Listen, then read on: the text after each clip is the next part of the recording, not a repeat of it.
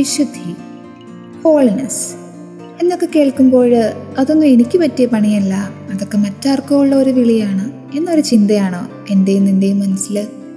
ഈ 21st സെഞ്ച്വറിയിൽ smart ഫോണും സ്മാർട്ട് ടി വിയും കമ്പ്യൂട്ടറും ഒക്കെ ആയിട്ട് ജീവിക്കുന്ന ഞാനെങ്ങനെയാണ് വിശുദ്ധനാവുക, ഞാനെങ്ങനെയാണ് വിശുദ്ധിയിൽ ജീവിക്കുക എന്നൊരു ചോദ്യമാണോ നമ്മുടെ മനസ്സിലുയരുക?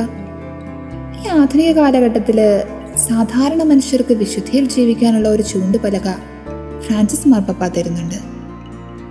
2018 ഏപ്രിൽ 9 പുറപ്പെടുവിച്ച ഗൗദേത്തെ എറ്റ് എസുൽത്താത്തെ എന്ന തൻ്റെ അപ്പസ്തോലിക പ്രബോധനത്തിൽ പാപ്പ ഇപ്രകാരം പറഞ്ഞു വെക്കുന്നു: സാധാരണ ജീവിതത്തിൽ നന്മയുടെ പ്രവർത്തനങ്ങൾ ചെയ്യുമ്പോഴും ക്രിസ്തീയമായ മാർഗത്തിൽ ജീവിക്കുമ്പോഴുമെല്ലാം നാം വിശുദ്ധിയിൽ വളരുകയാണെന്ന് പാപ്പ പറയുക. വിശുദ്ധിക്ക് വേണ്ടി തീവ്രമായി ആഗ്രഹിക്കുന്ന നമുക്ക് ഹോളിനെസ്സിലേക്കുള്ള നമ്മുടെ വിളിക്ക് എങ്ങനെ പ്രത്യുത്തരം കൊടുക്കാം എന്ന് ചിന്തിക്കാമെന്ന് കരുതുക. ഗോസിപ്പ് പറയുന്ന ഒരു ഗ്രൂപ്പിൽ നിന്ന് നൈസായിട്ട് ഞാൻ സ്കൂട്ടാവുമ്പോൾ ഞാൻ വിശുദ്ധിയിലേക്ക് നടന്നെടുക്കുക.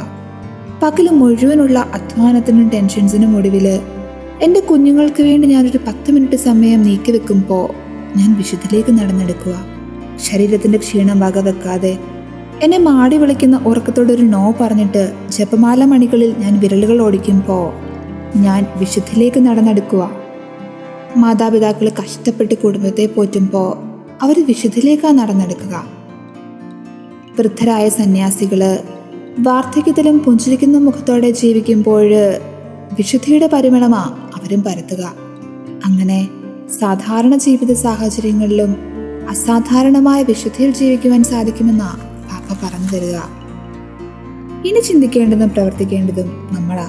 എൻ്റെ വിശുദ്ധ ജീവിതം ഞാൻ എങ്ങനെ കസ്റ്റമൈസ് ചെയ്യണം എന്ന് തീരുമാനിക്കേണ്ടത് ഞാനാ.